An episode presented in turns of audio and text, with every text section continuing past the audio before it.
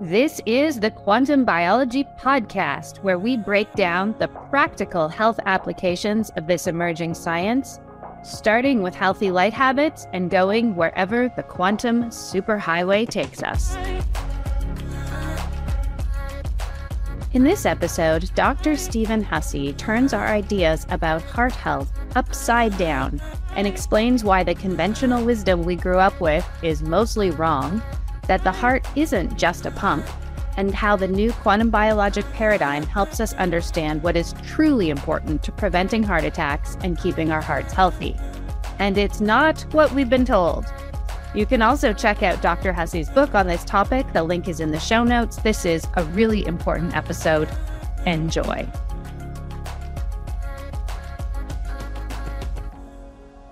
All right. Welcome, Dr. Stephen Hussey.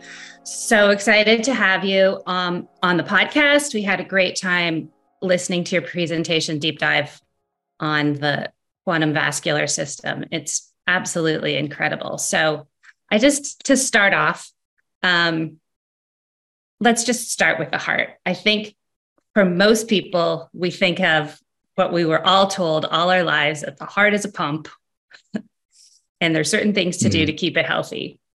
And when I listen to you speak and the other um, heart specialists who've studied quantum biology, what I hear is actually it's the light that makes the heart work.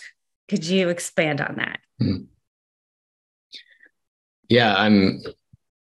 Yeah, I guess yeah, in a sense, it, it is it is the light for sure because it's the it's the structuring of water, um, and so you know the number one absorbed energy by water is is infrared light, um, which is why it's so important. Um, you have to get all aspects of light, and why you can think about like in a hospital setting how being under this blue light and this non-healing environment, these things that interfere with the structure of water, um, would be the worst spot for someone to be who's in, say, like heart failure. But, but yeah, so you know, when you think about it, and I think the first time I got exposure to this um, was I just I, I, read a study that that was basically showed how inefficient the heart was if you look at it as a pressure propulsion pump, which is a pump that sucks in water from somewhere, um, like stagnant water from like a reservoir or something, um, and then forcefully pumps it somewhere else, like moves it using using some sort of energy,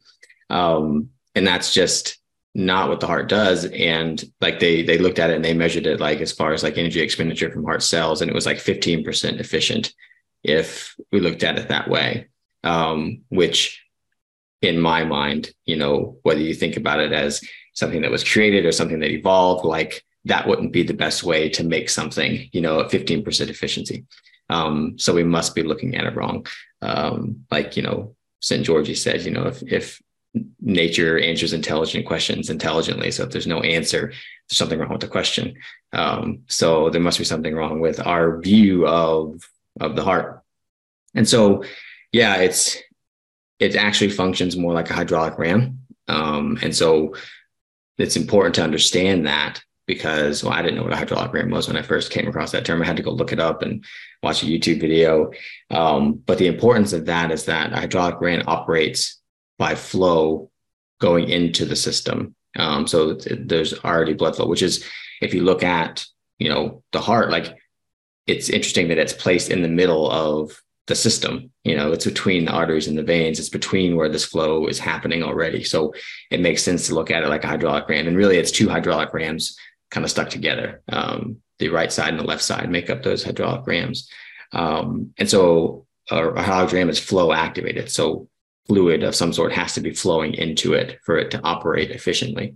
And there's a few different differences from the hydraulic ram to the um, to the heart, uh, which we'll talk about. But um, but basically, so that led me to believe, okay, well then, you know, fluid has to be flowing into it, you know, and it's so that must mean that the the heart is not creating the flow, or at least not the main reason or or the only reason or something like that. Um, and so so then, you know, eventually I get down the line, I read something like uh, Gerald Pollack's work um, and and many others about how you know water uh, can kind of propel itself if you put it in the right system. So if you put it in a system where there's a a hydrophilic or a biological surface. We know that biological surfaces are hydrophilic. Um, and we put water, which the blood is about half water, um, you know, then uh, then it will structure itself onto the lining of the artery, um, kind of form like this gel-like phase, and that uh, rearranges the uh, the charges a little bit so that the structured water is very electronegative, and the space in the middle, the lumen of the artery, um, is very positive because of the hydrogen ions that are cleaved off of that.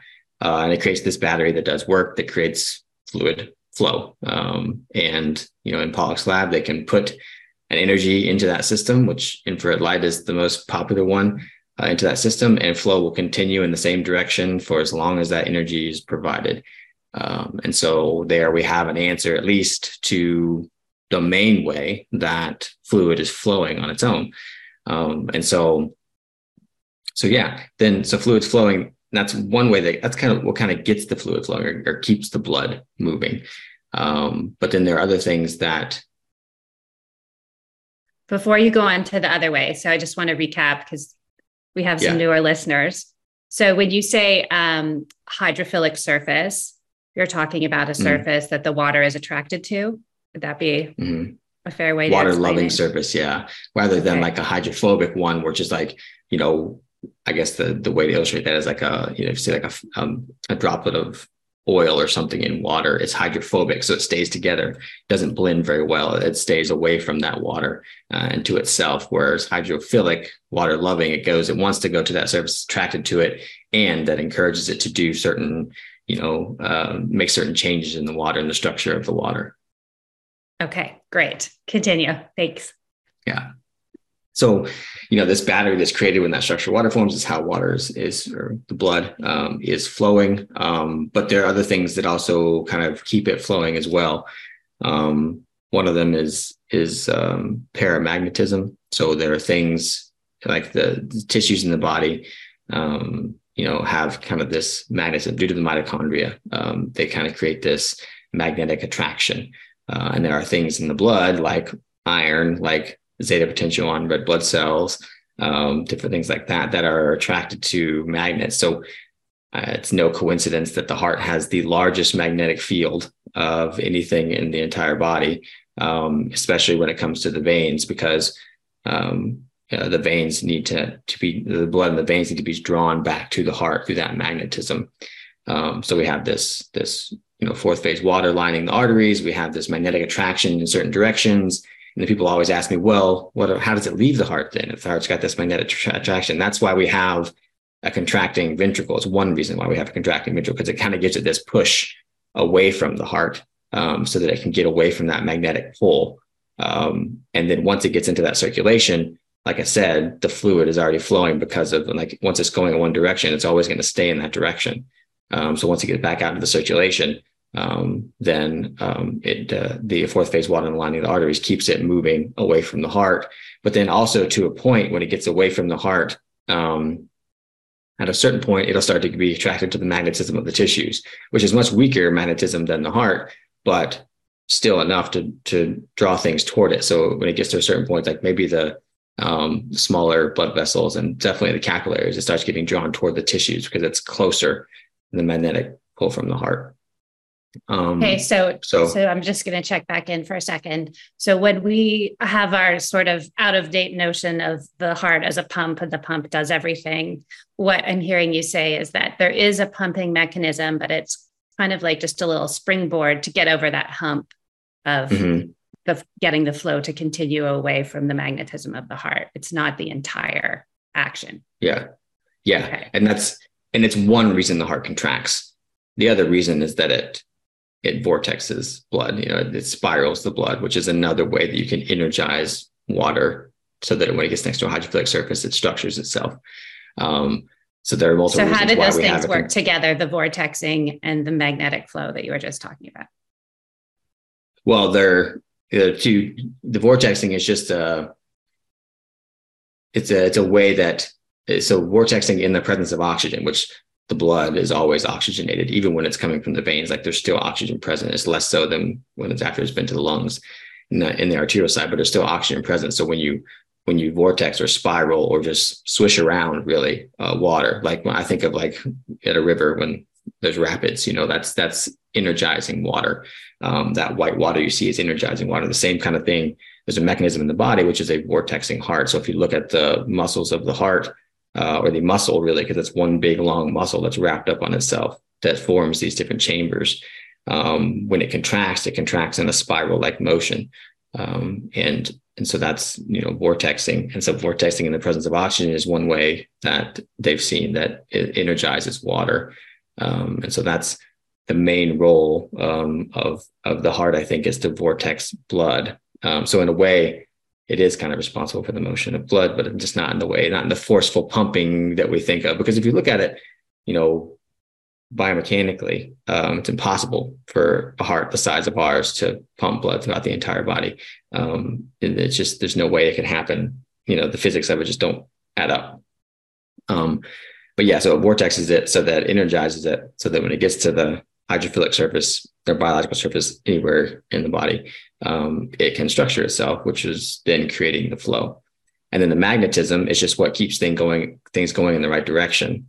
Um, and and so, and also um, like concentration gradients of nutrients like oxygen, especially. Um, it's going to be lower in the tissues if the tissues are using up oxygen. So, especially when it gets into the capillaries, the blood is drawn by concentration gradient from you know blood vessels into tissues um, because you know the the oxygen is higher in the blood and the arteries um, going into the tissues. Um, so all these different things kind of you know, keeping blood going in the right direction. Um, and then the concentration gradient um, when we exercise is what drives the um, increase in blood flow because the tissues need more oxygen when we're exercising or exerting ourselves. And so that drives uh, more flow of blood in the heart, increasing contractions or increasing beating.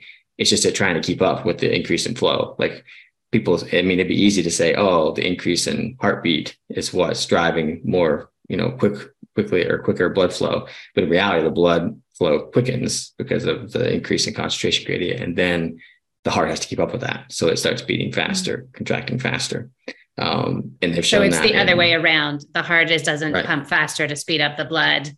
The blood starts to flow faster. So the increased oxygen, right. and then the heart has to keep up with it to, yeah. to do its job shown, of vortexing and moving it through. Yeah. And they've actually shown that um, on really really high exertion that the the valves of the heart almost just stay open and it's the blood's just moving through which is why you can't do that very long because it's not vortexing at that point um, but the blood's moving so fast that the heart really can't keep up with it so it's almost like the valves are just open and they're just allowing blood to flow through because the tissue demand is so great at that point um, so what would be some examples of that would put a heart in that state? Like very, very intense exercise. Could it also be intense stress? Like, and and does that lead to problems if you force your heart to stay like that for a long period of time? Uh, I think so. Yeah. Um, so maybe maybe prolonged intense stress. Yeah, like a like in a momentary acute stress where you you react to it and then you ideally go back to homeostasis wouldn't necessarily do that. Um, but yeah, it's it's one like I guess I guess like sprinting or you know overexerting yourself for a long period of time.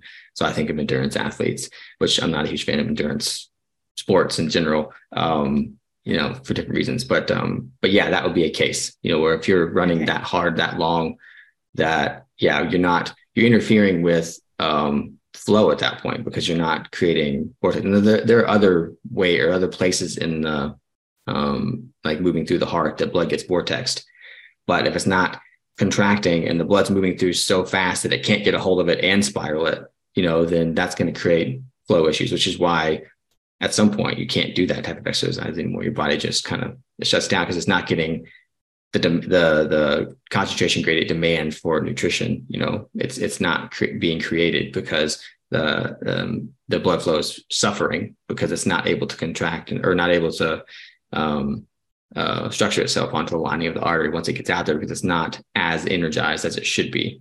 Um, so, so yeah, there's there's a certain subset of people that that can do that, but most of us can't. You know, we're not that right. we're not we don't have those genetics, right?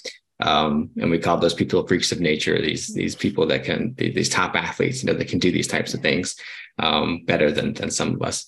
Um, so yeah, so and then the so sorry, just to follow yeah. up. So would that be like um, there's a question in the chat and if i didn't mention this we've got a live audience here today uh, there's a question in the chat about HIIT training like where you do mm-hmm. you do something intense for a short period of time is that yeah. more in line with what our bodies are able to handle and also yes. when you do hit the point where you can't do it anymore what does that look like are you ta- would it just be sort of like chronic fatigue or a heart attack or are you just like what does your body do to show you like no more yeah, I mean, literally shut down. I mean, that's why we see people collapse at the end of marathons.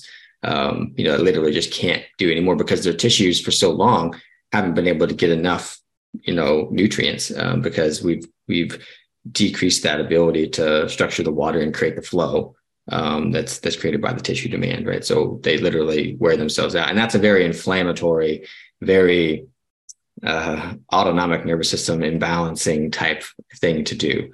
Um, not that I'm saying that no one should ever do those things because there's other reasons that people may want to do those things, like you know, emotional health maybe, or it's their job, like they make a lot, a lot of money doing that. But like for the average person, you don't need to do that type of exercise to be healthy.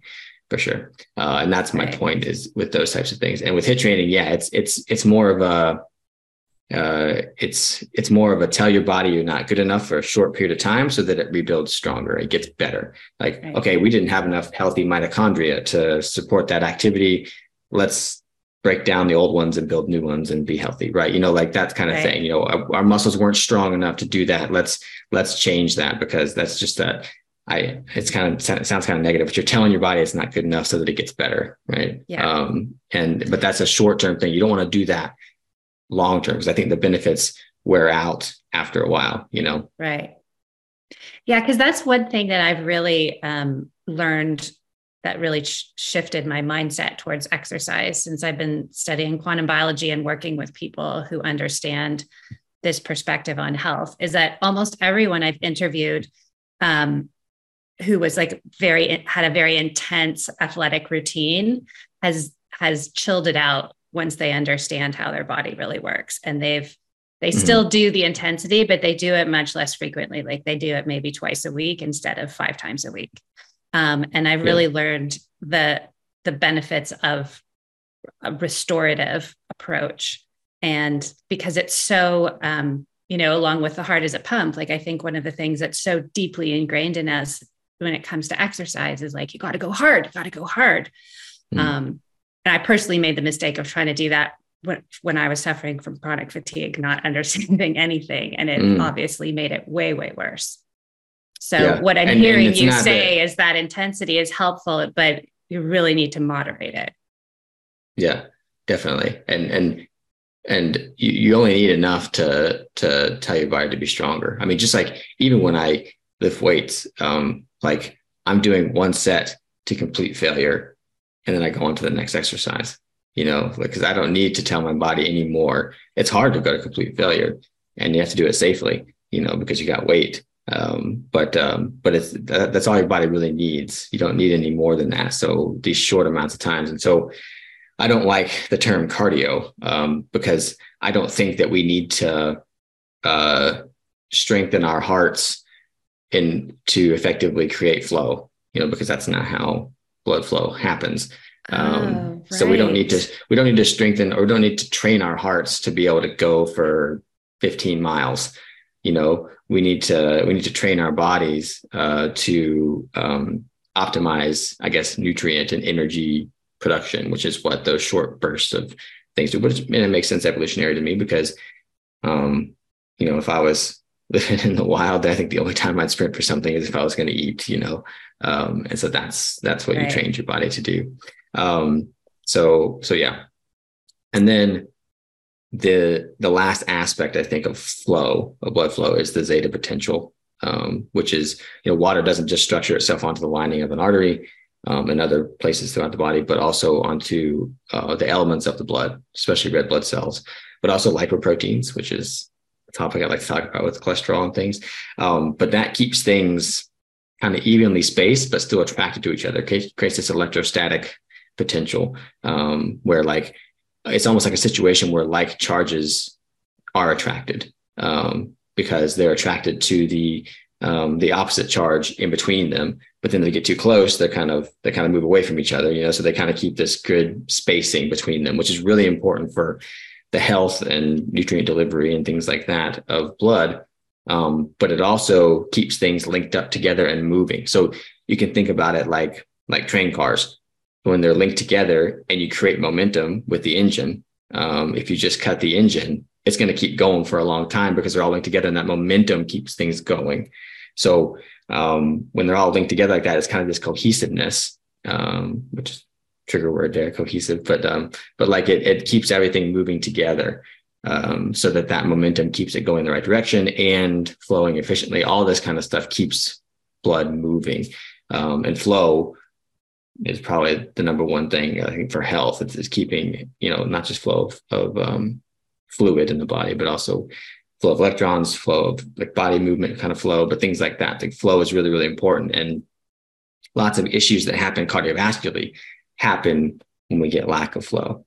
And so if we don't even understand, like from Western medical perspective, how flow actually happens, that's why they're having such a trouble treating these issues in flow, which is, you know, plaque buildup, clotting, different things like that. Right. Okay. So if we are now looking at the heart from a very different paradigm from sort of the traditional view that we would get if we went to a regular cardiologist. And we're looking at it in terms of flow of blood, flow of electrons, um, water, light, magnetism. All of these are the key drivers of heart health, according to the quantum biologic perspective. So, from hmm. a from a practical perspective, if the old paradigm was, you know, don't eat bacon and go running every day to have a healthy heart, uh, and we now know that the cardio, the idea behind the cardio all the time was to strengthen the muscle, but the muscle is actually not the key driver, it's the flow. So if we're looking at it from this paradigm, what would be the new uh, sort of practical suggestions for people to keep their heart health optimized? Yeah. Um, well, I'll take it back a step first and then and then go into those those practical applications. But like okay. If you so the old paradigm is is like you said, don't eat bacon and do cardio, you know, that kind of thing. Um, and the reason that they don't eat bacon is because of cholesterol, right? And cholesterol and saturated fat have been blamed for heart disease. um, and I I like to talk about how you know, a cholesterol is not a cause of heart disease. There's no one's really identified that some mechanism where elevated levels of cholesterol just evilly say, "Oh, I'm going to go damage the lining of the artery," uh, and do that. And if you look at it from a quantum perspective, there's you know there's zeta potential. There's this protective barrier of fourth phase water on the lining of the arteries, and if those things are intact, um, you know, cholesterol is never going to get into the lining of the artery. Um, but it doesn't do that anyways. It's it's clotting tissue, which is stagnant flow, uh, which you know leads to inflammation and things just hanging out too long in an area that when they when and when they do that, clotting tends to happen more, and that's what atherosclerosis is. It's clotting tissue. There's very little cholesterol present when you analyze atherosclerosis. It's just like if you cut your skin and the scab forms, like it's kind of that similar type tissue, um, trying to stop inflammation and things from happening. And so then if we look at it from that perspective, instead of, you know, over analyzing lipids, which, you know, like the keto community and the carnivore community are very much into lipids and they want to, they want to analyze lipids um, to decide whether or not they're good or bad for us. But when you look at it from a quantum perspective, it's just like, it doesn't even matter. Stop analyzing lipids um, because you're just, you're just, you know, Einstein, you know, like it, takes a new level of thinking, right? You can't solve a problem with the same level of thinking. So, like, we think that cholesterol is the problem because of this, we can't prove that it's not the problem by looking at cholesterol again. Um, they want to analyze the small dense particles and the um, you know the oxidized LDL and all that stuff, and that's that's fine. Um, we can gain some insight from that. But when we look at it from a quantum perspective, it's way more important to increase flow, increase you know, the ability of fourth phase water to um, um, structure itself onto biological surfaces, um, whether it's the lining of the artery or the elements of the blood. makes way more sense to focus on electron flow to keep your mitochondria functional in your heart because that's what creates that huge magnetic field um, so the blood can continue to flow um, and so that's that becomes the recipe for heart health is is optimizing your physiology based on this biophysics rather than over analyzing this this one aspect of the body this biochemical type thing this lipoprotein situation um, and I say over analyzing because it's it's all they talk about and they argue about it all the time.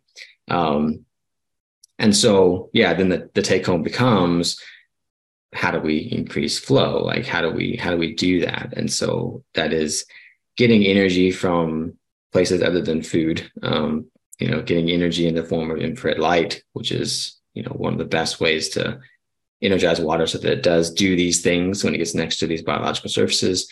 Um, so, you know, especially the sunrise and sunsets where we're getting more infrared, um, but just sunlight throughout the day, um, soaking up electrons from the earth so that you're not so dependent on um, food. Um, but, um, you know, you know, also contacting the, the earth's magnetic field, which is most compatible with ours. Like all these things are what's driving um, all this this flow, and and they show it too. Like there's studies on grounding that show that it increases zeta potential um, dramatically. So it, it leads to that proper spacing. Um, and so, because if you, the zeta pitch is gone and we get that rouleau formation with these stacked coin like red blood cells on each other, you can imagine that would interfere with flow, something that's individual and able to kind of, you know, mold around the, the, the turns in the arteries and things like that versus some long chain that's like of, of red blood cells. It's not going to fit through things as well. And it's going to create issues uh, where things don't flow as well, and that can lead to clotting, which is why rouleau formation is is a sign of inflammation and and potentially clotting. So, um, so yeah, it becomes about those aspects of of you know putting your body back in an environment that creates flow, proper flow, rather than biochemical biochemistry or whatever. But you know, it's that way because you know we all know Western medicine has has a drug for for the biochemistry so that's what it's focused on because it's it's a system that that um, it's a capitalist system that wants to make money just like anything else but um, yeah. when you when you look at it from a quantum perspective it it makes all that irrelevant right and from a quantum perspective the the practical strategies do not require a prescription it's like walking around on the earth barefoot for a few minutes spending time outside ideally doing your exercise outside, um, eating the bacon. Mm-hmm. Maybe not. Yeah, I mean, I didn't mention that. You know, the DHA, you know, from from the um, the animal fats, um, primarily seafood, but even from um, you know healthy um, land animals, I should say. Um, getting that DHA is what allows you to use the light to to get, to create electrons, to create healthy mitochondria in the heart that creates the magnetism that creates the flow. Like it's just like this this big you know kind of chain of, of things that we have to connect together to to see how that works. Um, and you know in that paradigm where it's like you know exercise so your heart's good at pumping blood that doesn't make sense. And, and it may actually interfere with that. And then don't eat the saturated fat don't eat the dha which is again not not allowing for other you know uh, ways of flow and it just it's totally backwards and it's why it's not working it's why heart disease rates continue to rise despite the the latest procedures and the latest drugs and all these different times because it's totally backwards. Right. And we're we're narrowing down on one tiny variable, which is like mm. take this drug. Whereas yeah. what you're explaining is an entire system, like where where we put our bodies in the world versus just one exogenous right. pill yeah, I remember I worked I, I worked at a, a, chiropractic clinic more or less across the street from a medical school and a research institute, and I had a lot of PhD patients coming in, and, and I would always ask them like, you know, what are you, what are you studying? You know, and it was always like, well, I'm looking at this one biochemical pathway, trying to change this or change that so that we can make a drug for it and we can change that biochemical pathway. And so that's a very linear way of looking at things. Like it's just like you know, this step leads to this step leads to this step, when in reality, there's this coherence where the body is communicating in a million different ways, which is why it's a like a it's hard to even define like time in that sense because time we look at it as this thing moving from like one from the other when in reality there's multiple things happening all at the same time it's the same kind of thing with the body like it's all happening all at the same time and um, and so it's just a, it just doesn't work, you know. And so that's what's hard to grasp because even like even in chiropractic school and biochemistry, I mean that's what I'm learning. I'm learning these stepwise reactions. You think that's how it works, and you know, you, but you can't change one little reaction without having an effect on the entire system or interfering with the coherence of the entire system. Um, and so that's why I like to look at it that way, um, because you know we're a very complex biological ecosystem, and to think that we can understand it from from one aspect of the body at one snapshot in time. I tell that people all the time, like that blood work that you're that you're freaking out about is one snapshot in time for one tissue in the body. Um, and you're looking at one aspect of that tissue in the body. Like that's completely short-sighted, you know, to think that you have any understanding of what's actually going on in your body from moment to moment, you know. Um, and and I, I like that argument because people are so focused on LDL or whatever. Um, but we have to back up and, and realize that you just have to kind of put your body in the right environment based on physiology, based on, you know, physics really. Um, and trust that it's going to do the right thing. Um, because if you keep trying to overanalyze this and then manipulate that one thing, then that's just not a path to health. It's just, I mean, it's so short sighted. It's just, it doesn't even yeah. make sense. And people, once they get that, they're just like, oh, I, I kind right. of understand. And they stop freaking out. They're like, they kind of put the blood work. I see it all the time on my, on my consults. They, they put the blood work down over here and they say, okay, so what do I do? You know? And yeah, it's just, it's a super useful, you know, thing to get them to be aware of and see.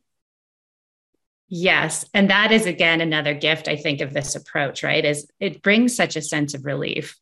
I think, especially when we're dealing with chronic illness, which so many people are. Um, it it becomes like very onerous to track health. And then you hear a podcast and someone says this and about this supplement, and you hear this about that. And it's like a continuous kind of chase.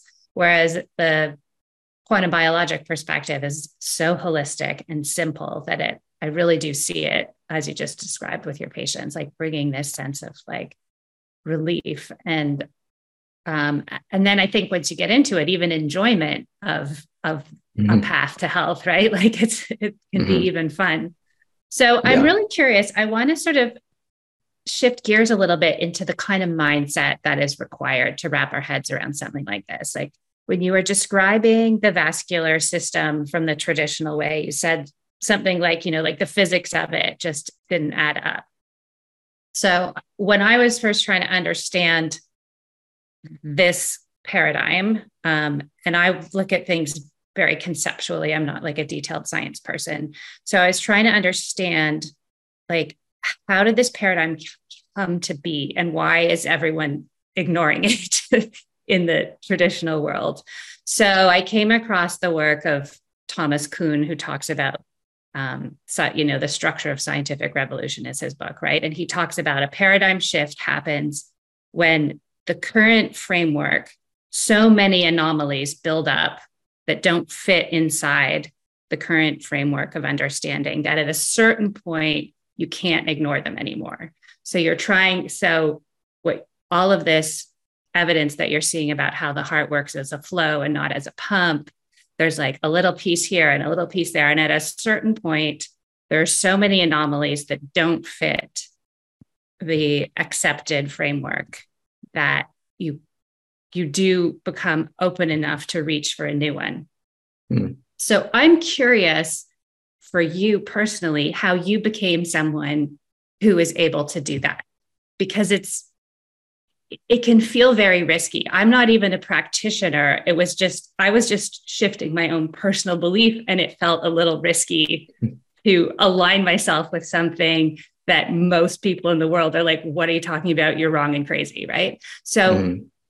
Could you talk about the the intellectual curiosity and the emotional resilience that sort of built up in you over the course of your life to allow you to be someone who's able to do this?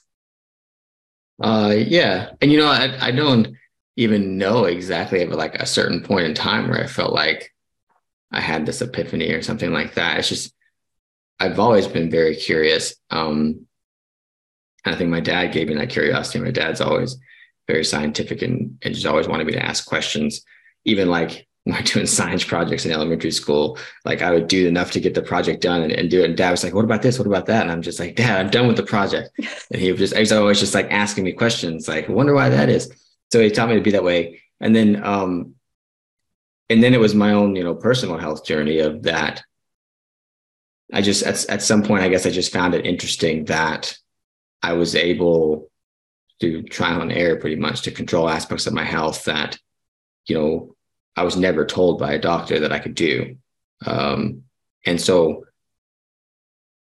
because I, you know, as always, I had a really good relationship with my pediatric endocrinologist because I had to go to him every three to six months or so as a type 1 diabetic. And um, he was really a great guy and he helped me understand more or less his, at least his understanding what was going on in my body. But he never told me a lot of the things that I found out later on. Um, he never told me that if I could change my diet, I had give myself less insulin and, and things like that. So I just found it interesting. Um, and so I'd always wanted to be like a medical doctor. Um, but then I thought to myself, like, well, you know, I'm learning all this stuff that he didn't even know. Maybe I don't want to be a medical doctor. Um, and and I was like, yeah, it's kind of hard schooling to be a medical. I don't want to do that. But you know, I decided to be going to chiropractic. But it just gave me this I guess, no preconceived notions about anything. There was no like this because you, you you kind of grow up, or I grew up thinking, oh, the doctors know everything, and then you think, well, well, if they don't, then who does? It's like, well, nobody knows everything, but it just it kind of you know like what else is out there? It gave me that question, like what else is out there? So then I just started reading and reading, and it turned out I like to read, uh, which I didn't know, and I just but I've never stopped reading, and it just and and reading things in the context of with no preconceived notions like there is no way that things are. Um, so that just allowed me to entertain all the different ideas all the crazy different ideas that are out there. I didn't care what it was how crazy it sounded. I just wanted to read it you know because even if it made no sense or i was like ah that can't be true i'd read something five years later that'd be like ah that was true you right. know and so it's just always this kind of compound thing and and, you know, I'm only 36 years old. Um, so I feel like there's a lot more learning to be done. You know, I, I, I can only read so much at, at 36, but, um, but yeah, it was just, I guess I didn't feel like what I was being told by adults uh, or people older, supposedly wiser than me, was matching up with what I was seeing in my life. And that happened very early on, which I'm glad that it did, um, because for lots of people it doesn't. Um, and so once you have that, that uh, I guess doubt in, you know, the authority or whatever, what's supposed to be the authority, even if it wasn't like authority, authority like government, whatever, it was just the authority of, you know, someone older than me. They're supposed to be smarter mm-hmm. and wiser. Like once you once you figure that out, then you just realize, well, maybe they're not. Maybe maybe that's not the answer. So I'm going to go look for the answer. Um, and fortunate for me, I had, you know, the means to go looking for the, the answer. I, you know, um, I had the resources available to me and, and always have, which, you know, some people don't, but so I'm grateful for that. And, and now it's just, you know, learning more and more each, like each every day. Like, you know, even like the stuff that you guys call quantum, I didn't know that was called quantum. I was just like, this is just cool stuff that I'm learning about, you know, um, and, and, and whatever until like maybe a couple years ago. I'd never really kind of applied it in that in that way or heard it in that term. So so yeah I, I, don't know. There was no like one point or anything. It was just kind of i don't know how my life kind of turned out and and the curiosity that i would think was instilled in me in a very young age. Yeah. Well that was a real gift. Because mm-hmm. you Incredible know gift. Yeah i think too just about you know you're talking about people sort of doubling down on on the analysis of one's very specific thing. And it's like, I find in health journeys, I see people find something that really helps them, mm. whether it's a diet or a modality or something, and they sort of lock onto it as as the answer. Mm. Um, maybe form a bit of an identity around it, and then it's like just doubling down and doubling down and doubling down versus what I see in your journey um, and I'm starting to see also in like a lot of other people, different influencers like um, Sarah Kleiner, you know, where it's like, okay, this was really helpful and got me so far, but what's next, like what else is out there, and hmm. opening mm. up to the next step, um, as opposed to just sort of drilling down and down and down on the same thing. For sure, I see it all the time, you know, and it's a huge problem. I mean, influencers and things like they're, you know, they're incredibly um, useful for gathering information from, you know, but yes, they do. And this is, I think, it suffers from the same kind of paradigm that's happening within Western medicine is you find some kind of solution and that solution helped you or worked for a certain amount of people. And then your business, your livelihood becomes reliant on that solution or that idea. And so then it's it's very hard, especially if it becomes lucrative for you to to go away from that idea. And some of them do, you know, and I I, I um you know I'm proud of them for that. And I, you know, um, I think that that's a good move for them. They they go away from it or whatever. But lots of them don't, and then it becomes you know you get the vegan influencers, you get the carnivore influencers that stick to these dogmas, and then people who you know, are just trying to get healthy, get really confused because this person's saying that, this person's saying this, and it's just really, really hard for them to determine, you know, what's going on. And what they don't realize is that it's the same kind of thing happening within Western medicine. It's just like, oh, the pills are the answer because that's how we make our money. You know, carnivore diet's the answer. That's how we make our money. Vegan diet's the answer. That's how we make our money. You know, this it just it's really gets sucked in. And so, yeah, I've I've tried to not be dogmatic about things. Um, and not by some wisdom of my own or anything like that, just because been curious. It's like, oh, yeah, well, this whole different set of things says something different. I'm going to go explore this and see how it fits in with this or that, or makes this relevant or makes this more relevant, whatever. Um, just because of curiosity, not because of, you know, wanting financial gain or, or yeah, attention or whatever, you know? Yes. And yeah, and at a certain point, dogma ceases to be effective. Mm. That's what I think what makes it dogma. Like even for, you know, even if the dogma is sunrise, sunrise, you know, like it could be anything, mm. even though obviously being out in the sunrise is hugely beneficial if yeah, we get dogmatic about things. It kind of slows down yeah. the slows down the progress. Um, and so that brings me to, to something that um, you and Sarah Kleiner are actually chatting about on her podcast, Evolving Wellness.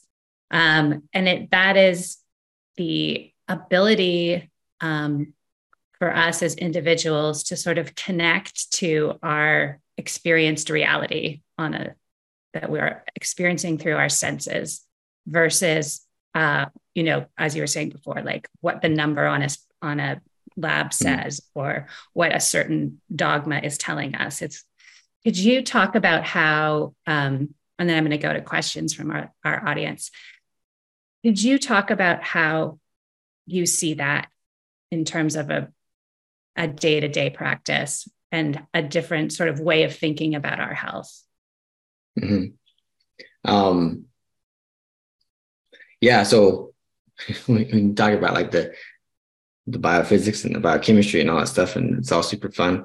Um, you know, but there's this aspect of I don't even know necessarily how to say it, but like I guess your emotional state, your your experience, your relationship with your surrounding environment um, at a spiritual level, maybe I don't know. Mm-hmm. Um, so, and how and how that in turn drives the biochemistry or the biophysics or the whatever. Um, so it's just a huge aspect of of uh, health and and life, I guess, that we kind of it's kind of hard to think about sometimes because it makes people, you know, have to focus on parts of their life maybe they don't want to focus on, um, which is hard to do. It's hard to confront those things sometimes. Um, but uh, but yeah, so you know, we have senses, and we say we have five senses, but there's there's more than that. Um, you know, sensing our environment. Is this a safe or threatening environment? Um, and that's pretty much, I think, what it kind of boils down to. It's what it's why spirituality, I think, was invented. It was helping us deal with this world that we can't comprehend.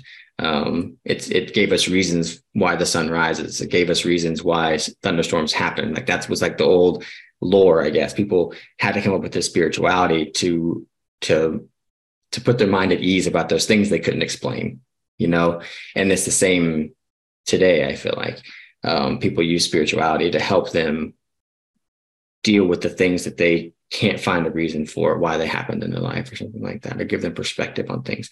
But, anyways, the reason I came to this because I was so interested in the heart. And I think the heart is what is interpreting our emotional state um, and telling our brain what emotional state we're in. That's why we say things like, I love you with all my heart and I gave it all my heart. You know, we don't say I love you with all my kidney or whatever, you know, even though maybe the kidney detects some of that stuff too, but the heart seems to have this emotional connection for us. Um, and, uh, and, you know, it seems when our emotional state is incoherent, the heart seems to be what suffers the most um, as far as function, um, whether that be metabolic changes, whether it be um, you know the decreased magnetism of the heart, electromagnetism that that really influences the entire coherence of the body, um, because because the heart has that big electric field and big magnetic field. Um, it's it's one of the I believe I can't I may be wrong on this, but I think it's the only organ that affects every other cell, you know, at a quantum level uh, in the body um, because of how big that field is. And um, and so our emotional state is incredibly important for creating this coherence and um, so that the entire system can function as a whole. It's like it's like it's kind of like I guess it's like kind of that steady beat, you know, that that is keeping the system going forward. However, a healthy heart is not quite a steady beat. Um, it's this variability, um, and people ask me that all the time. They're just like, "Oh, my heart rate is this. And I was like, well, your heart rate variability is supposed to be not steady. And they're just like, what do you mean? Like, doesn't that mean it's chaotic? And then it's, and it's like, no, it's, it's actually measuring your ability to, to handle stresses. Like it's, if it's, if it's just, you know, steady state all the time, you know, then you're, you're stuck in this one mode and you can't mm-hmm. really adapt to other modes. And that's not how life works. Life is up and down all the time. So the variability in your heartbeat is what shows the health of your stress response and how healthily you can get from you know a non-stress state to a stress state and back to a non-stress state can you handle that because because health to me is the ability to adapt to different situations whether that's adapting to a different fuel source like carbs versus fats or whether it's adapting to a, a, stress response whether it's adapting to different brain waves like you've got to be able to go back and forth easily to different states that's what health is and and so the the emotional aspect of that is is measured by no coincidence, I think, through heart rate variability. I mean, measured through the heart.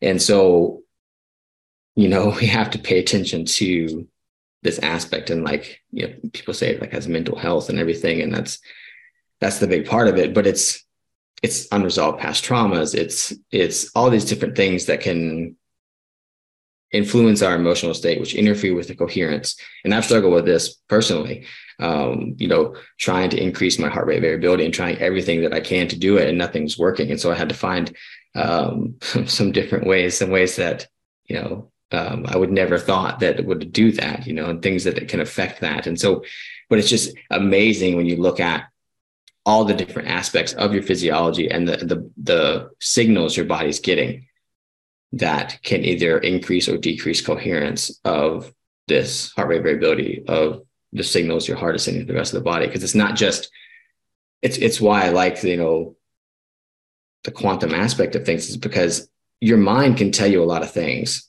you know like I'm walking down the street and I hear a car horn my mind's like ah that's not a threat right? But your body that's not a natural sound.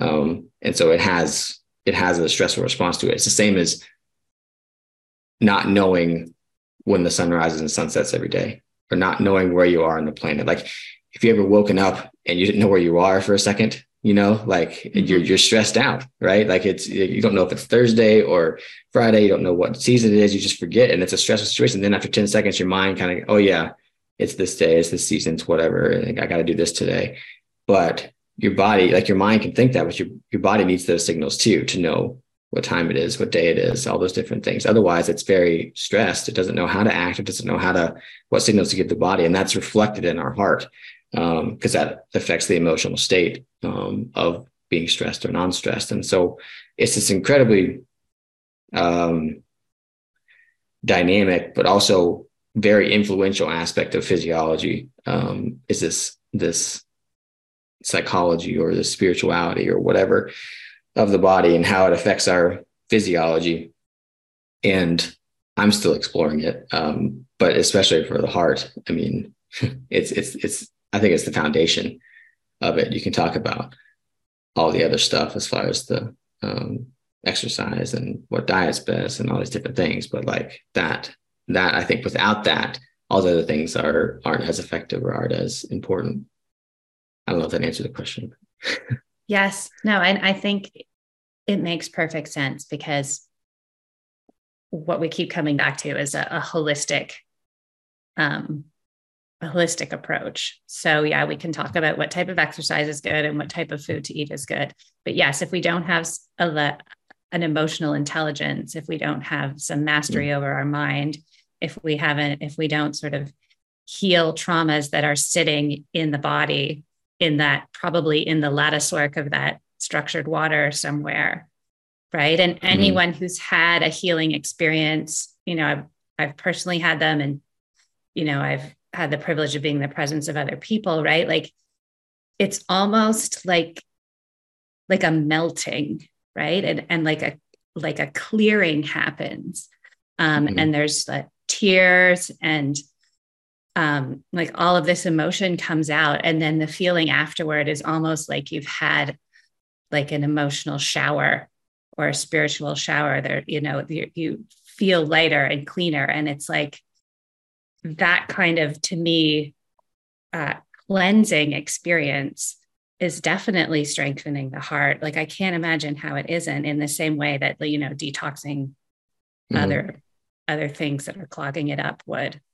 Yeah and i mean you look at like peter levine's work and and stephen porges and things like that like these traumas get imprinted. I i say people say stored and i like the word stored but i like imprinted too because it it depends on um, what you were doing during at the time of that trauma. Like what what part of your body were you moving? It may have got imprinted right there. Um, mm. and that's why some people have frozen shoulder and they can't figure out why they didn't have an injury or anything like that. It's just something happened you know? But unfortunately because the heart is processing a lot of our emotions and relaying out to the body it ends up being a spot where traumas are stored um, or imprinted um, because it's it's relaying the information. That's why there's things like Takotsubo cardiomyopathy, you know, where people like literally heartbroken syndrome, where you develop heart failure because you're heartbroken. Um, it's it's a real thing. You know, even Western medicine agrees that it happens. Um, so th- there's reasons for that. Um, and so, yeah, it's in you know finding someone that can help you release that trauma because it's not just sitting there and talking to someone about it. I mean, that can help and, and, having support and things like that. But it's also processing where in the body it may have been imprinted and stored, um, yeah. and and working that out. Yes. So body work, sound healing. Mm-hmm. Yeah. Um, yeah. All of the things, therapy, everything. Again, yeah. back to the to the holistic. Yeah, I, I, think you know Peter Levine and his somatic experiencing has probably been the most impactful to me, um, just because it's a kind of approach that uh, helps the therapist and the and the client identify where it's stored and allowing mm-hmm. the body to process it. Because lots of times when you have a trauma, if you're not allowed to process it, it gets stored in the body um, yeah. and s- somewhere. You know, so you know that going into shock, that shaking or whatever is the body processing it. And what does Western medicine do with shock? They try and suppress it uh, and stop it. You know, which ends up storing you know the trauma, not allowing the body to get rid of it um, which happens for a lot of people. Sometimes there is no shock response, um, but um, yeah. Right, and so it's an ongoing journey there, mm-hmm. and an an evolving one. Um, so we, I really appreciate you sharing yours, and then we're going to go into our um, practitioner community. We have people here today listening in live from the Quantum Biology Collective. So I just want to um, check in with their questions. And uh, so Hannah asked, could you explain the mechanism of how endurance athletes may develop long-term cardiac sequelae, such as, you know what? I'm going to have you read that question. There's a lot of uh, technical words in there I'm not interested in saying. uh, Do you see it in the chat if you scroll up a little? Oh, scroll up, yeah. It's from Hannah. Um,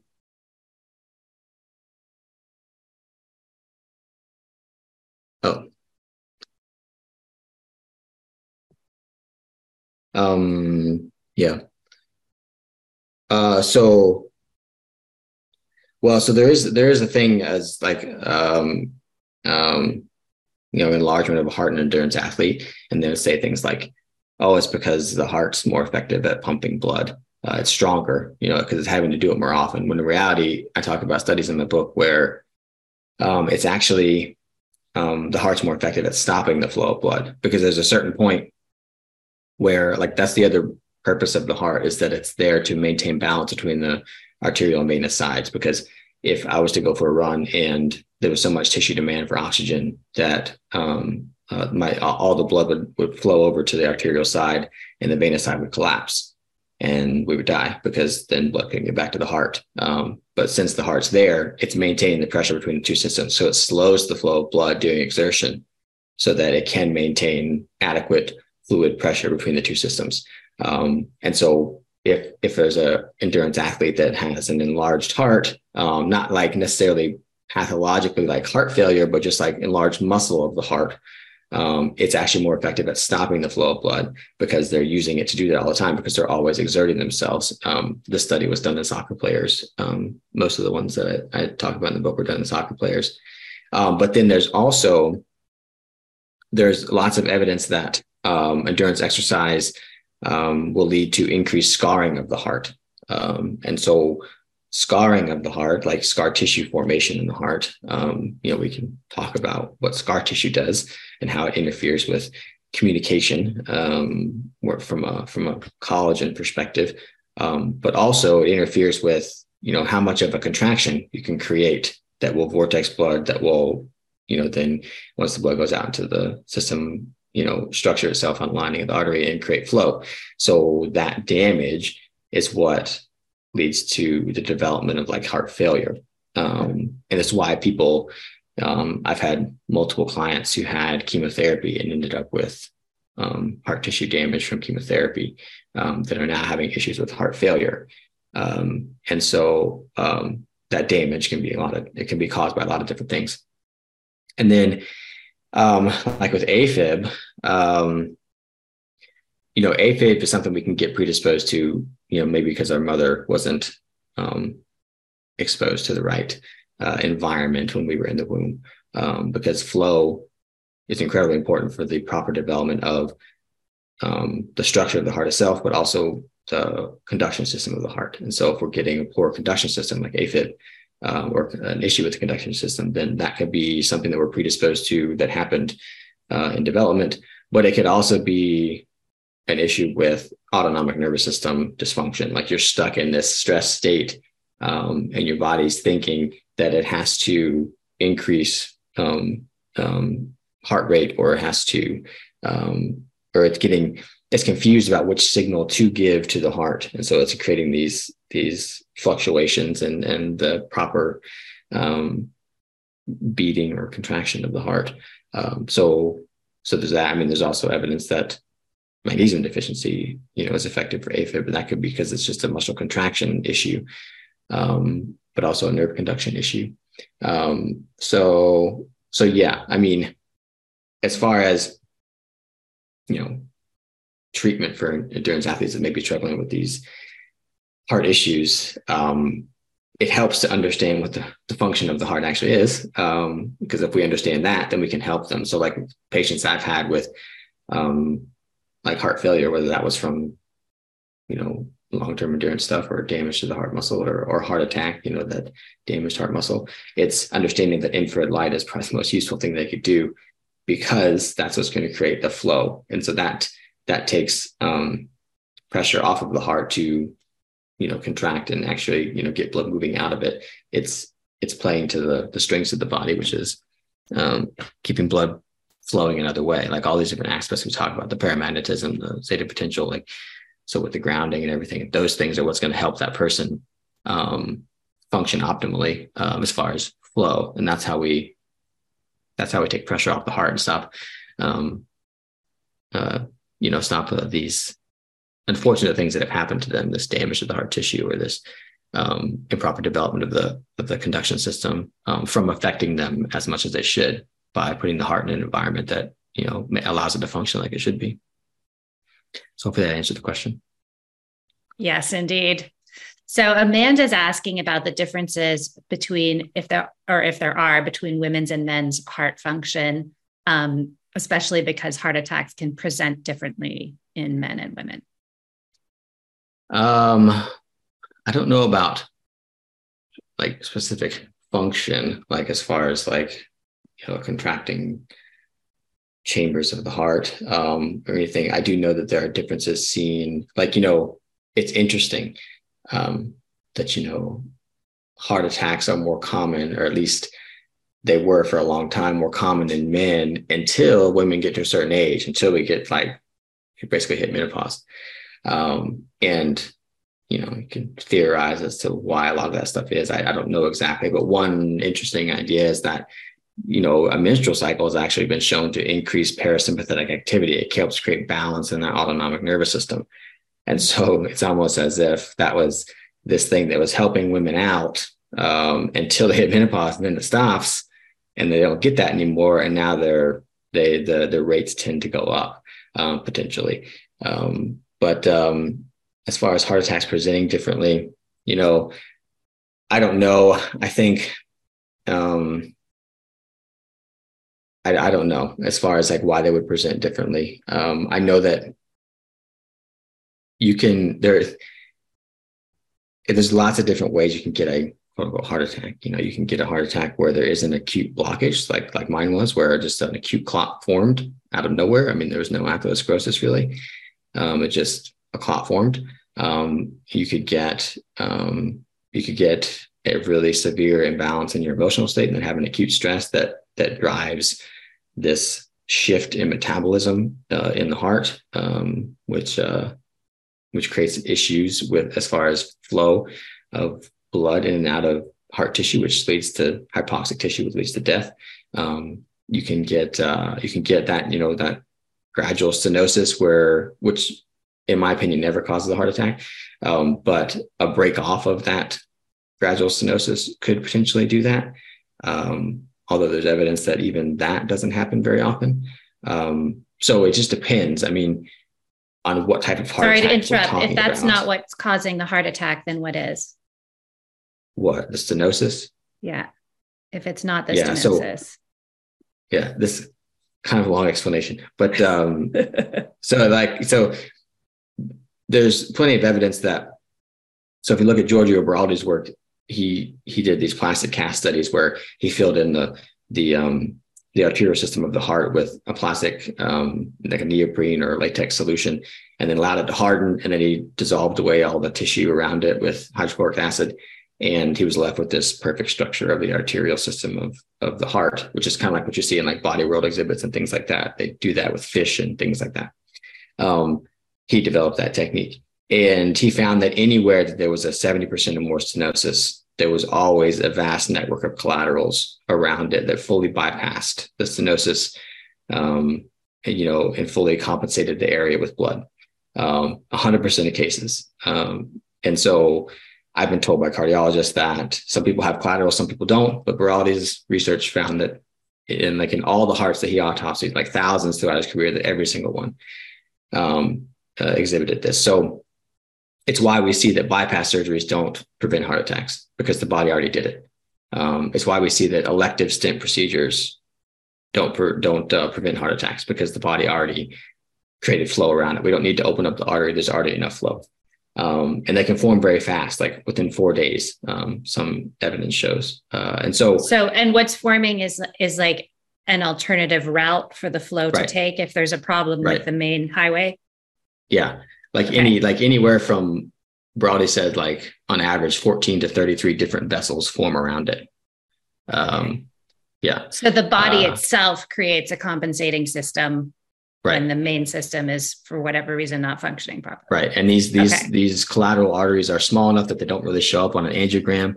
what does show up is that if you if you have someone with 100% blockage or 90% blockage, you start putting the contrast up here, and the contrast shows up down here before it even gets to the blockage, because the collateral arteries bring it around. Wow. Right. So and then um, is the um, is the doctor or the technician going, "Oh my God, how are you even walking around? You have a ninety nine percent blockage, but it's because yeah, of mean, this compensating artery." Right, system. exactly. I mean, there's okay. there's evidence of people who go in and they have a angio or a um, uh, heart cath and angiogram done, and they say, "Oh, you've got." 80% blockage of this artery, you've got 90% blockage of this artery, and then the guy goes and runs a marathon. Like, like just if you had 10% of your blood to a certain area of the heart, there's no way you're running a marathon unless you had some other way. But again, that's why the long-term research on bypass, bypass, heart bypasses don't show that they prevent heart attacks because those stenosis are not causing heart attacks. And the body's already created a bypass. It's just that it's so small, you can't see it on the angiogram. All those little arteries, they don't show up. Um, you can't really see the contrast coming through them. They're just, they're small, but there's just a lot of them. Uh, okay. And so, and so, um, so the the cardiologist I'm looking at the angio may not even see that, and unless you really slow down the angiogram, you're not going to see the contrast come from here to here. And even if you did, you'd be like, I don't know what that is. I mean, they know about collaterals; they're not stupid. Yeah. Um, but they, some of them straight up tell me some people have them, some people don't, and I'm just like, well, explain these things then, you know. So, anyways, what does cause heart attacks is clotting. Uh, you know, it's what happened to me. It's stagnant flow. Um, you know, and so stress significantly increases clotting factors in the blood. Um, literally, it's I think it's the the number one like acute stress. It's the number one thing that increases clotting factor. So if you're already in a state where you're inflamed and you know you're whatever you, you're not there's no zeta potential you know protecting things you've got these mm-hmm. low formations you've got just um, uh, poor flow because you've got um, lack of structured water lining the arteries, and then you go through an acute stress and increase the clotting factors, a clot can happen. If the clot happens to be big enough that it blocks an artery um, right then and there before the body can break it down, because it will try and break it down, then yeah, you will get blockage. Now, the reason that it happens in the heart more often than other tissues, which it does happen in other tissues, you can get deep vein thrombosis, you can get kidney infarcts, you can get kind of, kind of stuff.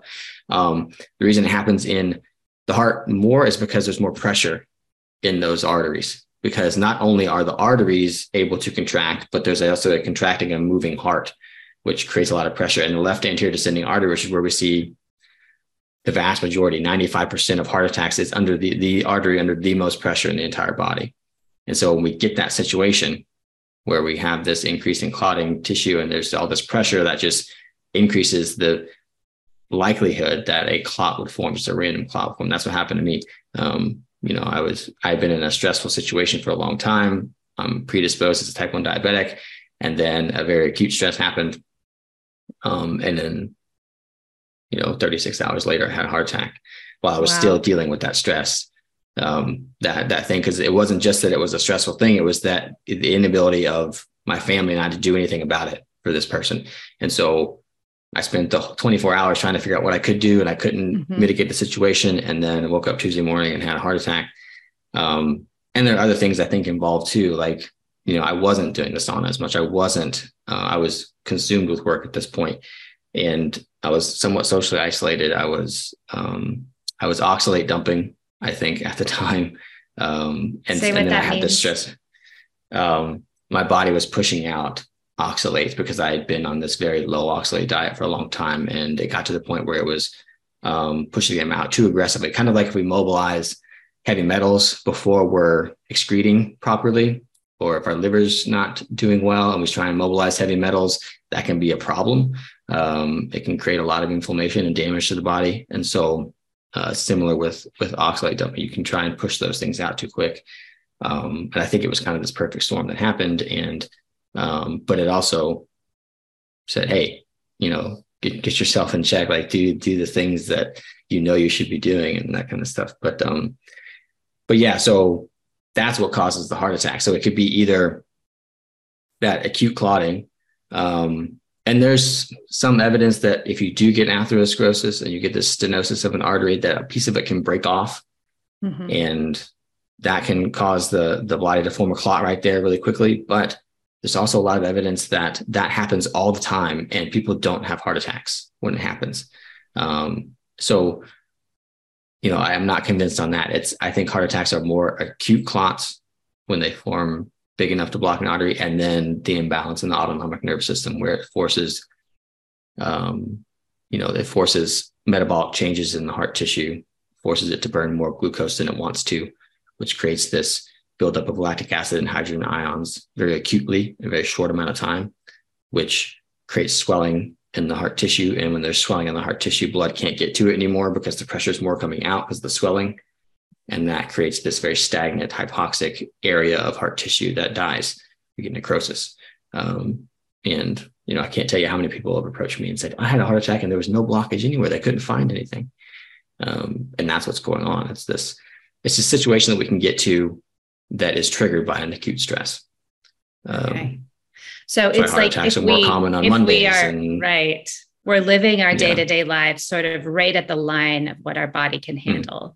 with a yeah. you know work stress, poor diet, poor light environment, all you know all of these things layering on Wi-Fi, 5G, all the things layered on hmm. top of each other. So we're living right at the line of what our body can handle, and then you put a trigger on that, and it it crosses the line and our body can no longer handle it and it manifests right. as a heart attack which is why which is why the emotional spiritual heart rate variability aspect of everything is so important because that's what mitigates that's if that system is healthy it's what allows us to get through that acute stress and that not happen right, right. um you know because it allows us to get, get through that stress process it and then the body returns to homeostasis back to that out of that stress response whereas if we stay in that stress response um, and we can't get out of it because our body's just not trained well enough to turn on the parasympathetic and balance it out, then then we stay stuck in that, and then we're just more likely to not be able to handle that acute stress. You know, there's a reason like, um, you know, we have this our vagus nerve is split. It's got two pathways. Where in like older evolved animals, it's it's one singular pathway, like reptiles. Um, and there are some reptiles that are highly more highly evolved reptiles that have a some semblance of a dual pathway, but that's because they were evolving slowly more to mammals, right? Um, but in reptiles, they literally they have a very slow metabolism. They're cold blooded, right? So they can literally shut down organ systems and not die. Um, they can play dead, so to speak. And for whatever reason, that was evolutionarily advantageous. And so that's you get where I'm you can get where I'm going with organ shutdown, right? So then in order to become mammals, in order to for mammals to evolve, they had to evolve this system where um, you could have a stress response and not shut down organs. Um, you know, mammals are warm blooded, they're very active, they're very fast, you know, they move really fast, um, create a lot more energy. And we needed a system that, you know, because we couldn't afford to shut down an organ because we move so fast and we have this high metabolism. And so um, we needed a system, this dual system that can allow us to have a stress response and also break it um, like you know car brake a brake um, so that it wouldn't go into this full-blown organ shutdown or play dead shutdown because that would be death for a mammal. And so that's why we developed this two-phase vagus nerve or the dorsal motor nucleus and the nucleus ambiguus and if those two are operating functionally then that that's great but i don't think evolution was accounting for the fact that we would store traumas and we would be under artificial light and we would be in out of contact with the earth and we would have all these stressful things happening to us. We, it, evolution couldn't account for this vast change or this very quick change in way of life that has led to this imbalance in the autonomic nervous system. Um, that is this stress state that can trigger these acute things. Yes. And then we think, well, I don't know. I wasn't, I was just like living my life, wasn't doing anything, not realizing that we've layered mm-hmm. on all of these stressors that our systems don't know how to handle. Yeah. Well, all that stuff just, is perceived as just in our normal modern life. Yeah. Yeah. All of it's perceived as normal. Like drinking Coke is normal, you know, being having LED lights is completely normal, you know, like that's just yeah. accepted, socially accepted. When in reality, it's not normal. Um, and it's only been very recently that those things have changed. Yeah and so we would we could add to our list of heart attack prevention i know some some people are, don't like the word meditation but i i got to it by um, someone called it you know just learning how to trigger the relaxation response right like just learning how to mm. put ourselves into a state of relaxation on purpose mm-hmm. yeah oh my Definitely. goodness Stephen, thank you so much. This was incredible. Um, I just want to end on one thing. Uh, there was a technical question about infrared light. You brought it up a bunch of times, but we didn't talk specifically about sources of infrared light. Could you just super, very quickly sort of give us a rundown on what that looks like? Yeah. Um, you know, it's the natural, you know, uh, source of infrared light is the sun. Uh, what is it, 40 some percent of the light is infrared, especially, you know, more infrared's coming at sunrise and sunset. Um, so that would be the, the natural source, which is why we have a use for it, I would say. Um, but you know, you've been getting some infrared, you know, and, and just any type of sunlight. However, we have all these things that are counteracting that as far as you know the bad electromagnetic fields the bad light different things that are interfering with um, infrared light's ability to structure water so it's very useful to have more of a therapeutic dose of it which is why i like infrared sauna.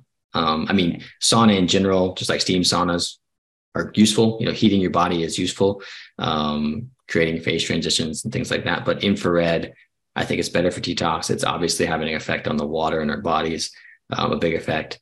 Um, so infrared sauna, I think, is is um, I don't understand why there's not infrared sauna in every cardiac rehab center in the world, but there should be. Um, yeah. But um, but you guys got to make sure that your sauna is not giving you too much EMF, um, and that I I like it. I want it to be the closest to the 3000 nanometer wavelength as possible, um, which some companies will tell you, some companies won't. Um, the closest I found, and I haven't asked all of them by any means, um, uh, is the one I use the relaxing infrared sauna. So um, closest to that that wavelength doesn't mean there aren't others that are maybe even closer or are pretty close to. Um, but I but I like that one. Um, and so yeah, so infrared sauna I think is the main other source rather than natural light. So okay, so outside in the sun and uh, infrared sauna a few times a week keep our mm-hmm. yeah. keep ourselves hydrated. Thank mm-hmm. you so much. Um, this was really spectacular and interesting, and appreciate you being here to share yeah, your thanks for having me. wisdom and knowledge with us. Thanks, Stephen. This has been the Quantum Biology Collective podcast. To find a practitioner who practices from this point of view, visit our directory at quantumbiologycollective.org. If you are a practitioner, definitely take a look at the Applied Quantum Biology certification, a six week study of the science of the new human health paradigm and its practical application with your patients and clients. We also love to feature graduates of the program on this very podcast. Until next time, the QBC.